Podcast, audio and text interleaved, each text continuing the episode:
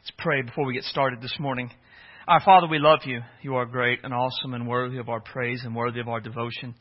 As we come in this time to study your word, we need your Holy Spirit to come, to speak to us deep into our hearts, to bring change and strength and encouragement into our lives. Father, you've promised in your word that it will not return void, but it will accomplish that for which you've purposed it. So today, we ask that your Spirit would take your word, bring it to bear onto our lives. Father, through the power of your Spirit and through the power of your Word, that God, you would break down strongholds that we might have erected and bring our every thought captive to the obedience of Christ. Father, that your Holy Spirit and your Word would work together to shine a light into our hearts that we could see the glory of God in the face of Jesus Christ. Father, today you know the needs and the concerns and the burdens that we all have. You know what's going on in each life and in each heart and what is needed. So today, Father, be what only you can be and do what only you can do. Father, we ask you to save the lost, to restore the backslider, strengthen the weak, encourage the discouraged, transform the saints that we can be more like Jesus.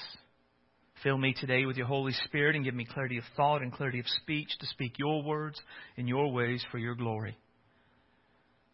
Use this time to help us. We ask in Jesus' name. Amen. Most of my life, I lived under the general impression that the only reason bad things happen, or I would suffer, was because God was mad at me and He was punishing me for something I'd done wrong. After all, the Bible says that we reap what we sow. Therefore, any hardship or suffering that came into my life must be because I had lived contrary to God's will, right? Now, furthering this mindset is the common teaching in our culture that says God's absolute will for all believers is for them to be healthy, wealthy, and to have trouble free lives. According to many teachers today, even the slightest trouble or hardship or experience of suffering is a sign that you're out of God's will or you don't have enough faith. If you find yourself experiencing troubles or hardships or suffering, you should repent of whatever sin bringing this into your life, and you should just believe. And if you do these things, God will make it all better. If God doesn't make it all better, it's because you really didn't repent or you really don't believe. And making this even more confusing are the facts that Scripture does say we'll reap what we've sown. And Scripture does say that God likes to bless His people. So what does this mean? Does it mean that any time we have suffering or hardship in our life, is it because we have lived in sin and we're being punished? Is it because we don't have enough faith? Or is it possible that we can be in the center of God's will, doing exactly what God wants done in the way that He wants it done, and still experience suffering?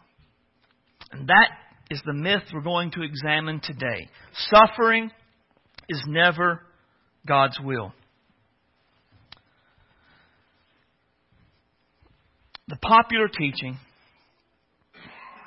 is that health and prosperity and ease are always, always God's will. And that any hardship or suffering is always a sign that something is wrong in our lives. Two questions we have to ask about this to find out if it's a truth or a myth. Is this consistent with reality? Not just the world that we live in. Because if it's true, it's the way we see it in our world. And secondly, and possibly more importantly, is it consistent with Scripture? Well, let's consider what we find in the Old Testament. In the Old Testament, you have prophets like Isaiah who do exactly what God wants done he does it the way God wants it done, and he does it in the time that God wants it done. And yet he still finds himself hated, rejected. Actually, from what we understand, he was sawn in half by a wicked king for his faithfulness to God. You have the prophet Jeremiah, who also did what God wanted done. And he did it the way God wanted it done and when God wanted it done, and yet found himself hated by his people, tossed into a muddy pit, and often even violently assaulted because he was doing God's will. Well, suffering not being God's will and, and meaning we're out of God's will, it, it can't be consistent with the Old Testament because it doesn't fit with the lives of the people that live there. But some will say the New Testament time is different. So let's consider the New Testament. What about the Apostle Paul? The Apostle Paul did what God wanted done. He did it the way God wanted it done. He did it when God wanted it done, and yet he suffered beatings and mistreatment and hatred, and he went without food, and he was shipwrecked, and, and he had all kinds of things bad that happened to him. And to make Paul's life even more concerning is this.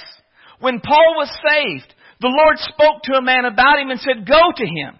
For he is a chosen vessel of mine to bear my name before Gentiles, kings, and the children of Israel. Now, if it had stopped there, that would be awesome, right?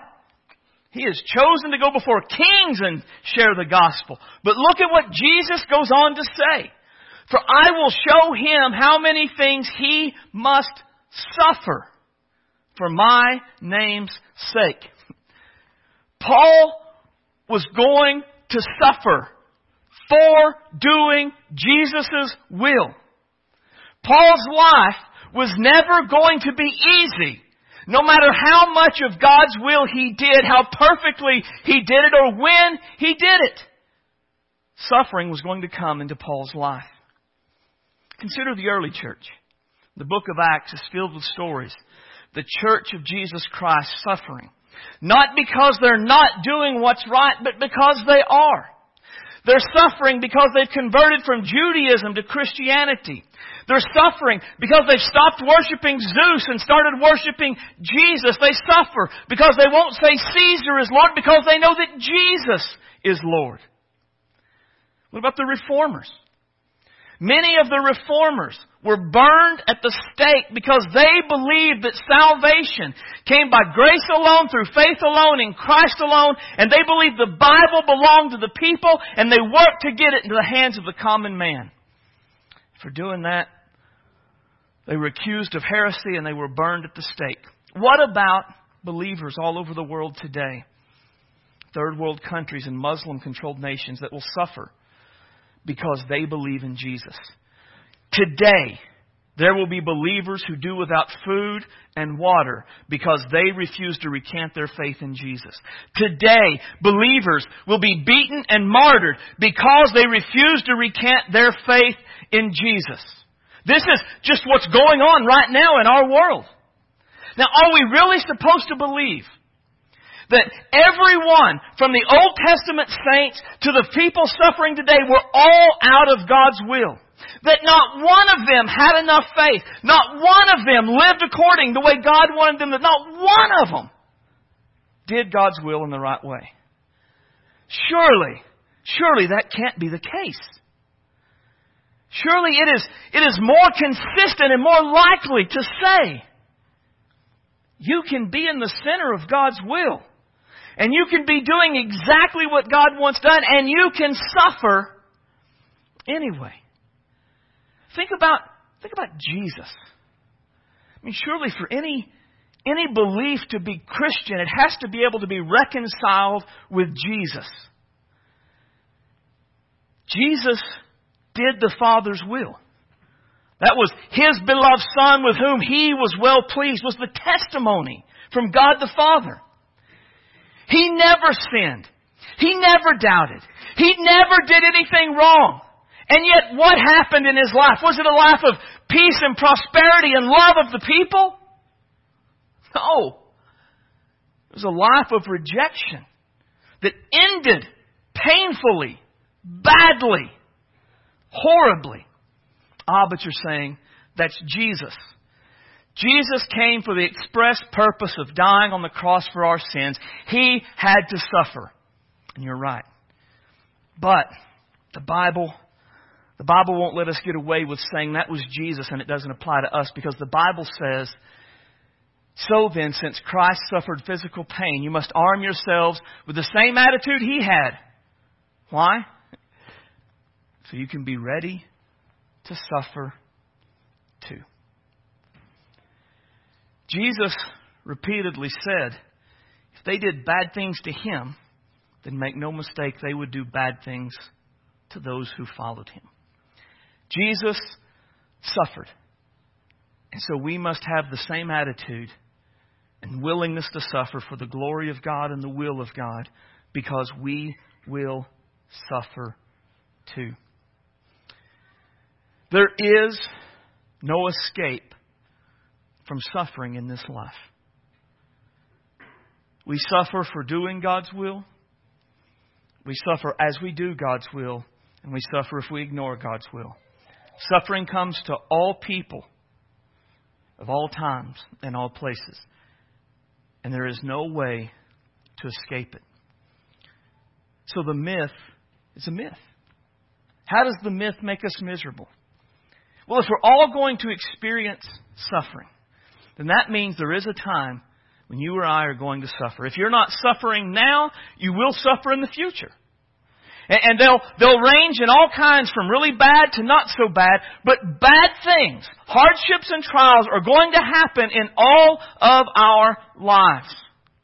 What happens if I have tried to live for Jesus? I believe the best I can and suffering still comes and my mindset says that this suffering is never God's will. That this suffering is always because I have sinned, because I don't have enough faith. And so I repent of things I did in kindergarten. I pray and I confess and I fast and I try to cry out to God to fix it and yet it doesn't get better. It only gets worse. What does that do to my faith? What does that do to my life? Not only am I suffering, but apparently God has abandoned me. Apparently I'm a horrible human and a terrible Christian because God will not accept me. And my best is never good enough. It adds misery upon misery, heartache upon heartache. That is the myth that makes us miserable. So what is the truth that sets us free? The truth that sets us free is that suffering can be God's way to accomplish His will in my life. Suffering can be God's way to accomplish His will in my life. Now, certainly, there are times where we suffer for our sins. We do reap what we have sown. However, the Bible also clearly teaches that there are times where we suffer because we've done what's right, as well as times that we suffer as we do what's right. There are times when we suffer because of the sins of others. Are times we suffer because we live in a world where suffering abounds. And there are times where we suffer because God has something He wants to do in our life. And suffering is the way that He'll choose to accomplish that. There's a verse that is powerful. Peter writing to a people who are suffering. In this, in the hope that they have in Christ, they greatly rejoice. Though now, for a little while, if need be, you have been grieved by various trials. Now, Peter doesn't limit, list what the various trials they've suffered are. But if the other people of their time period, what we know of Scripture, tells us anything about what they've suffered, it was pretty bad. Things that it could have been. They could have been, if they were Jewish, kicked out of the synagogues and cut off from Jewish life for converting to Christianity. It's possible that they've lost family members over their conversion to Christianity. It wasn't uncommon for husbands to leave wives who converted to Christianity, for wives to leave husbands who converted, for parents to abandon their children, or for children to abandon their parents because they converted to Christianity. It wasn't uncommon for people to lose their jobs because they had converted to Christianity. It wasn't uncommon for people to suffer physically, to be beaten, physically beaten because of their faith in Jesus Christ. It, it wasn't uncommon for them to be mocked and, and despitefully treated, for them to have their stuff taken and the authorities look the other way because nobody cared because they were Christians. It wasn't uncommon for people to die for their faith in Jesus. They may well have watched husbands and wives and children and parents die at the hands of those who hated Jesus and so hated them. They had indeed been grieved by these various trials. They were hard. They hurt. They were miserable. But in this passage, there is a phrase that I've underlined that is important for us to see. In this you greatly rejoice, though now for a little while, if need be, you have been grieved by various trials. And the sense of the passage is that there is a need. They were being grieved by various trials because there was a need for it in their lives. Now, that is a that is a tough thought to consider. Since there was a need, they had been grieved by various trials, and that would mean that the trials they were suffering, the issues they were facing, it wasn't the random circumstances of life. Instead, it was intentional acts of a sovereign God intended to bring about a specific purpose in their lives. And that can be a brutal thought to consider that God would not just allow suffering, but that God might send it into your life and mine for a specific purpose because He feels we need it for one reason or another. Now, to be perfectly honest, I would rather not consider that thought. I would much rather believe that God never does anything like this, and God never allows anything like this. But if all Scripture is given by inspiration of God and is profitable for doctrine, reproof, for correction, for instruction in righteousness, then we have to deal with things like this. What does it mean? How, how can there possibly be a need for suffering? Surely God could just say, hey, make a change. Hey, do this. And surely we would, we would do it, right? Well, not necessarily. See, God, God is not as committed to our, our comfort and our happiness and our ease of life as we tend to think that He is. God is instead far more concerned with our character, with our faith, for our devotion to Him. And so God is committed to doing whatever is necessary in our lives to bring about these things. And it is easy for us in times of ease to ignore the voice of the Lord. When everything is, is okay in our lives and, and we are prosperous and our life is easy and comfortable, it's easy to get complacent and to get apathetic and to say, I, I'm fine the way that I am. I, I don't need to make any changes. And so sometimes what has to happen is God needs to get our attention so that we will listen to Him, that we will give Him our full attention. And then He can bring about the changes that are necessary. C.S. Lewis made a quote that is awesome.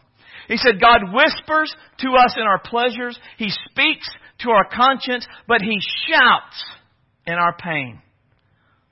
It is His megaphone to rouse a deaf world.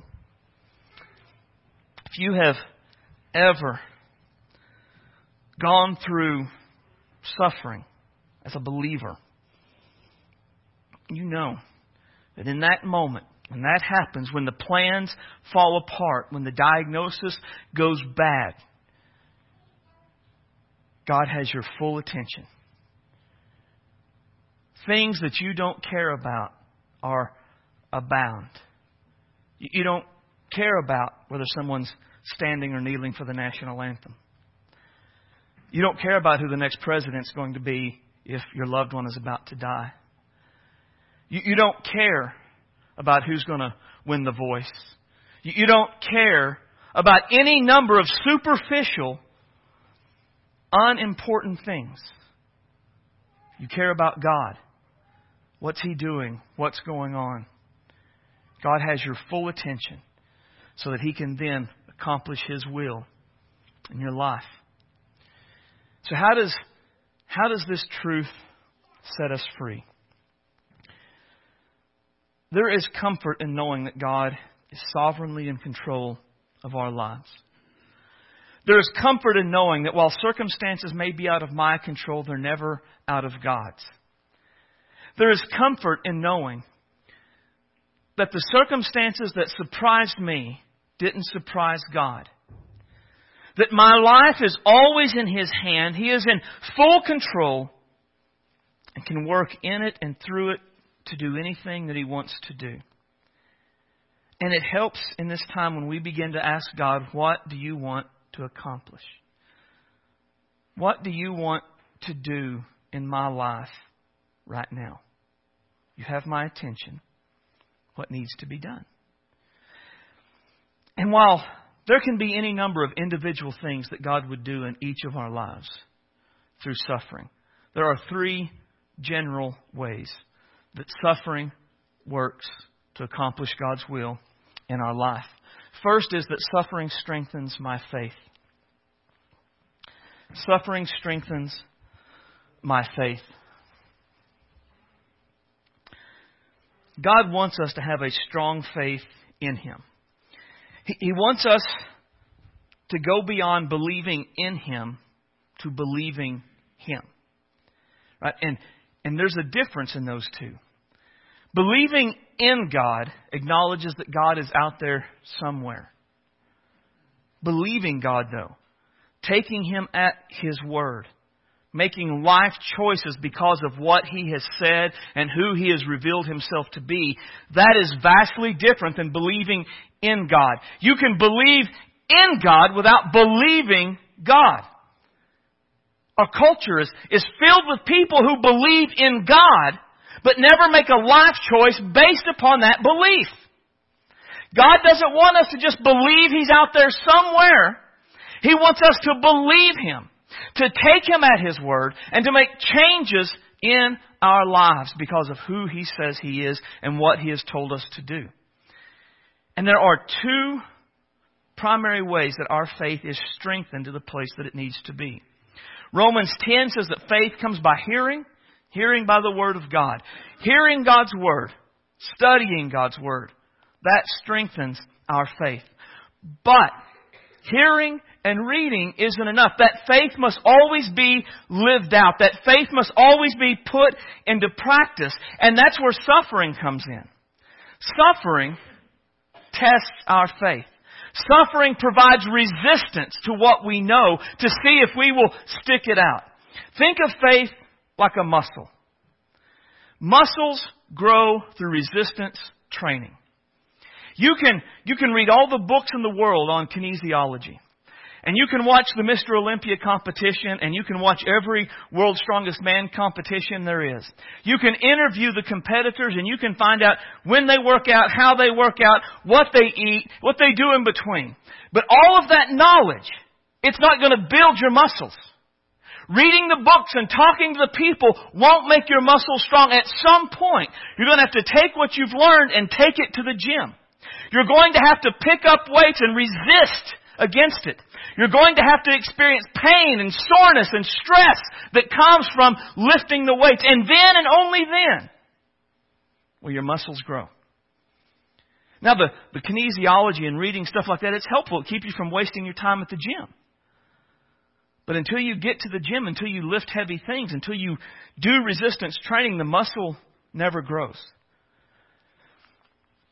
It's easy to say, God is great, and God is awesome, God always has a plan for what's good, and, and God loves me, and God's always there. God always protects me. We can read that, and those thoughts are encouraging and they're helpful. He will never leave me nor forsake me. Wow, that's awesome. But what about when the suffering comes? Can we, can we live out what we know in that time of resistance? Because when God is good, how do I reconcile a good God with bad things that are happening in my life? There's tension. There's resistance that I have to deal with. And God wants us to have a faith that is strong and believing in Him. So at times He'll send suffering into our lives to test our faith. Dear brothers and sisters, when troubles come your way, consider it an opportunity for great joy. Now, let's just stop there. how countercultural is Christianity. When trials and troubles come your way, don't whine and complain. In James, and passage later in James that we did in Sunday school this morning, James said not to even grumble about it.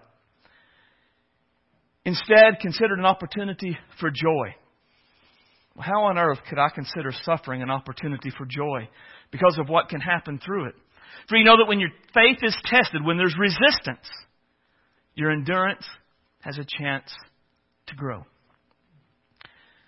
Endurance, strength of faith. It's easy to say to someone else who's suffering, just believe in God. You know God loves you. God's somehow going to work this for your good and for His glory. God's with you, man. Just it'll be okay. Hey, that's man, it's easy to let stuff like that roll off the tongue when others are suffering. Can you do it when you're suffering? Is God good when you're suffering? Does God love you when you're suffering? Does God hear and answer your prayers when you pray and the suffering doesn't stop? You see, we don't know how strong our faith is until continuing in the faith becomes a gut check, until it hurts, uh, until the choices are clearly before us of turning away or keeping on. And in keeping on, our faith grows. Keeping on, endurance has a chance to grow. God wants us to have a strong faith in Him. He wants us to believe Him. And in order for us to have the kind of faith God wants us to have, there will have to be hardships and troubles in our life. A life of ease, a life of comfort, does not produce a strong faith in God. We never know what we believe about who God is and what God is like until everything is challenged, until suffering provides resistance to that faith. And at that point, what we live out, that shows what we really believe. And when we come through this and our endurance is strengthened, our faith is strengthened. We, are, we have more faith that God is good, that God is kind, that God is there regardless of the circumstances of our life. Suffering strengthens my faith, but suffering also forges a Christ like character in us. Endurance isn't the end of the process. Right? Even James says when endurance is fully developed, you'll be perfect and complete, needing nothing. The book of Romans that I read at the beginning of the service, it, it expounds upon this. Not only that, but we also glory in tribulations, knowing that tribulation produces perseverance or endurance. And perseverance, character. Uh, God's desire is that we would have Christ like character formed in our lives.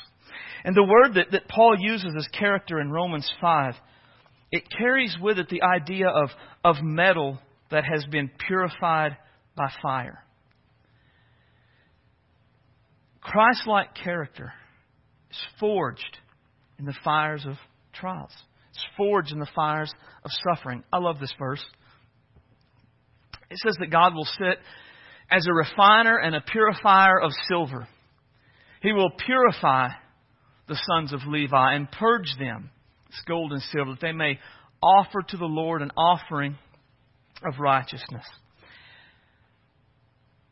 From what I understand, Silver is purified by heating it to a boiling point. And when silver boils, the, the junk floats to the top.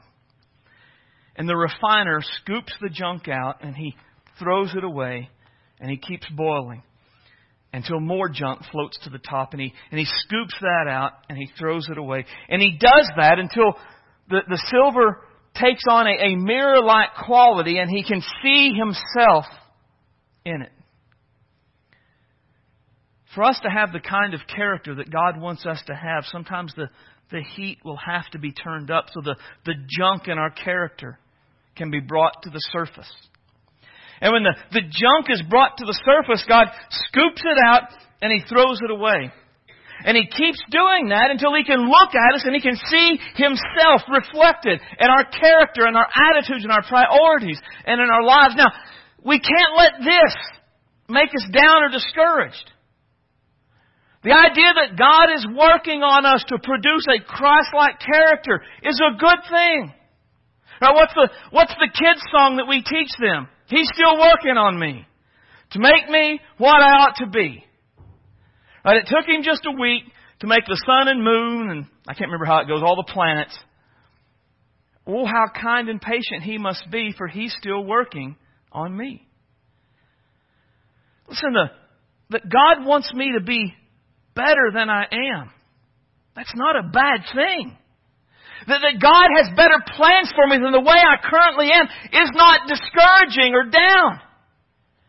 That God looks at me and He knows that I can be more like Jesus.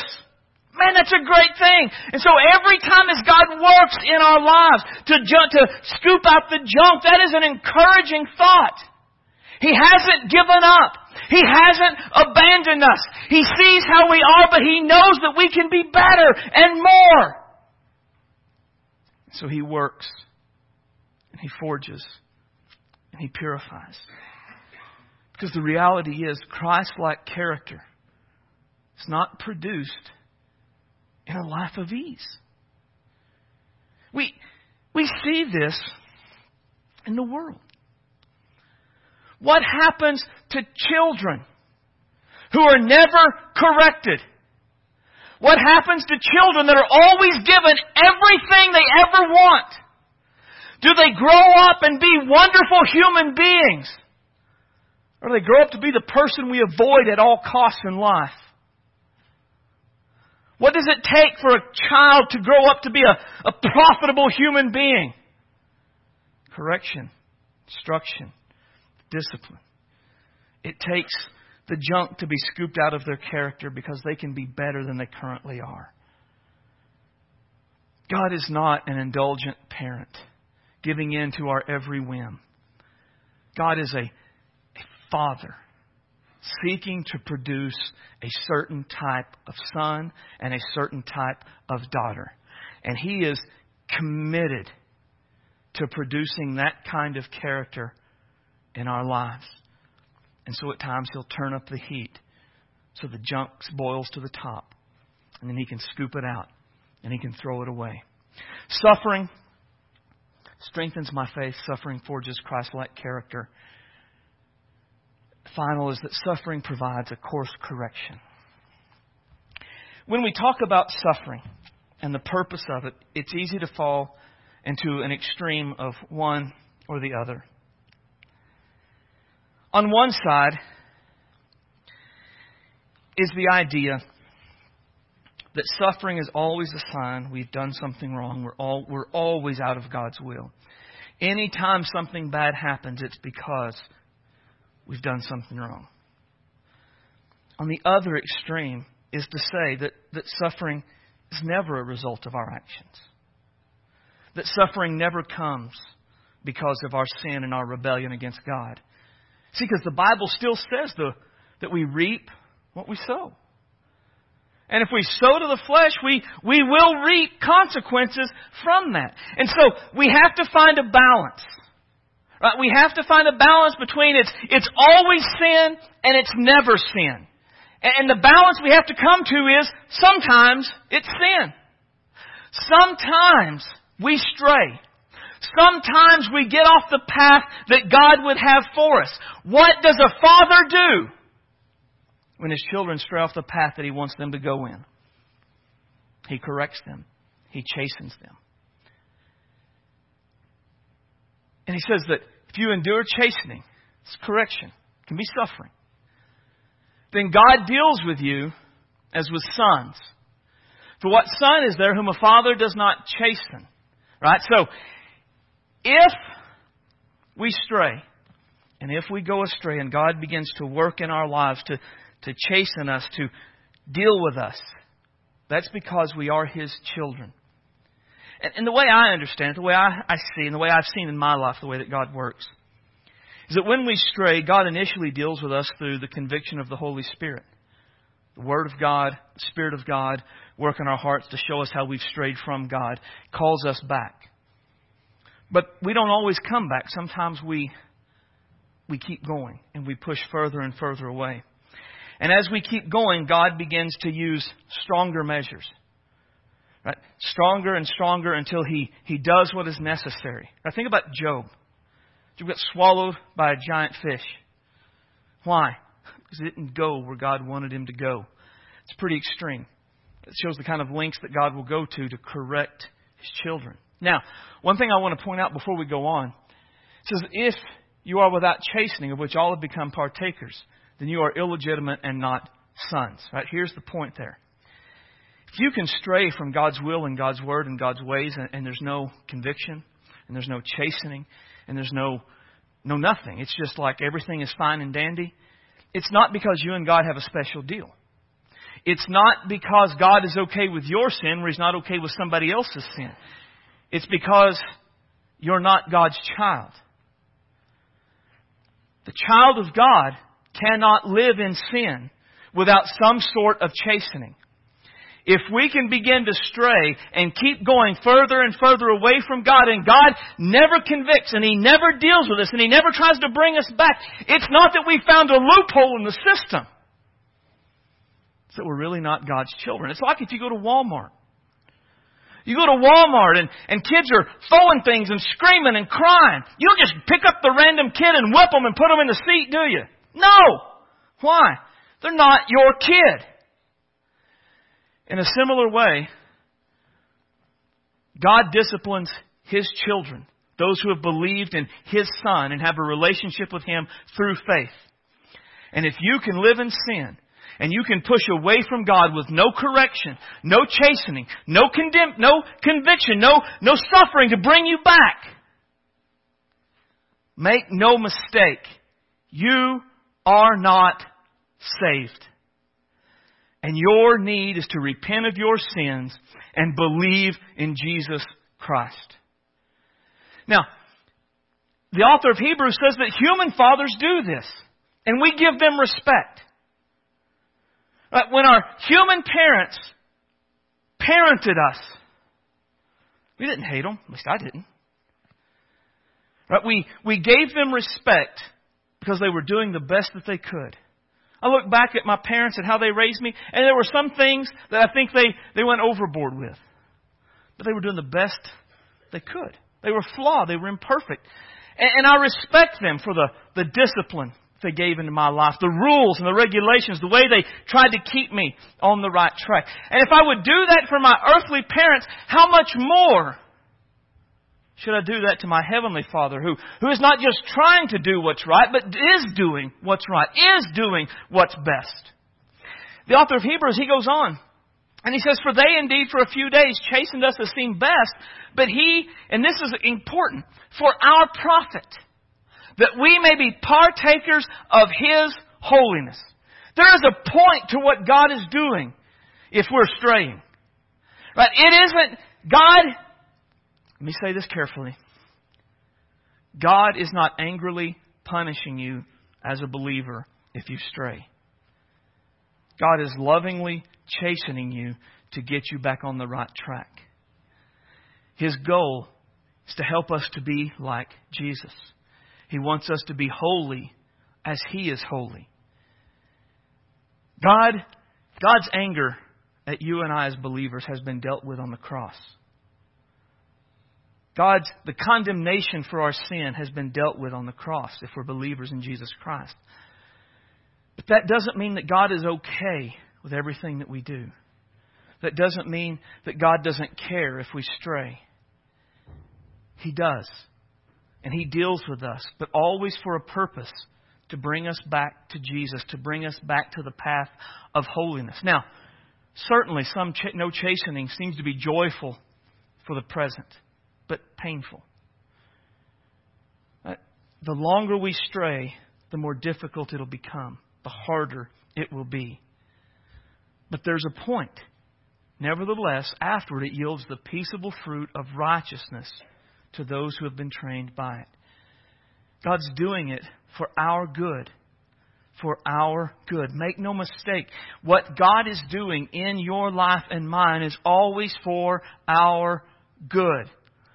It may be painful and it may not seem pleasant, but in the end, it is always for our good.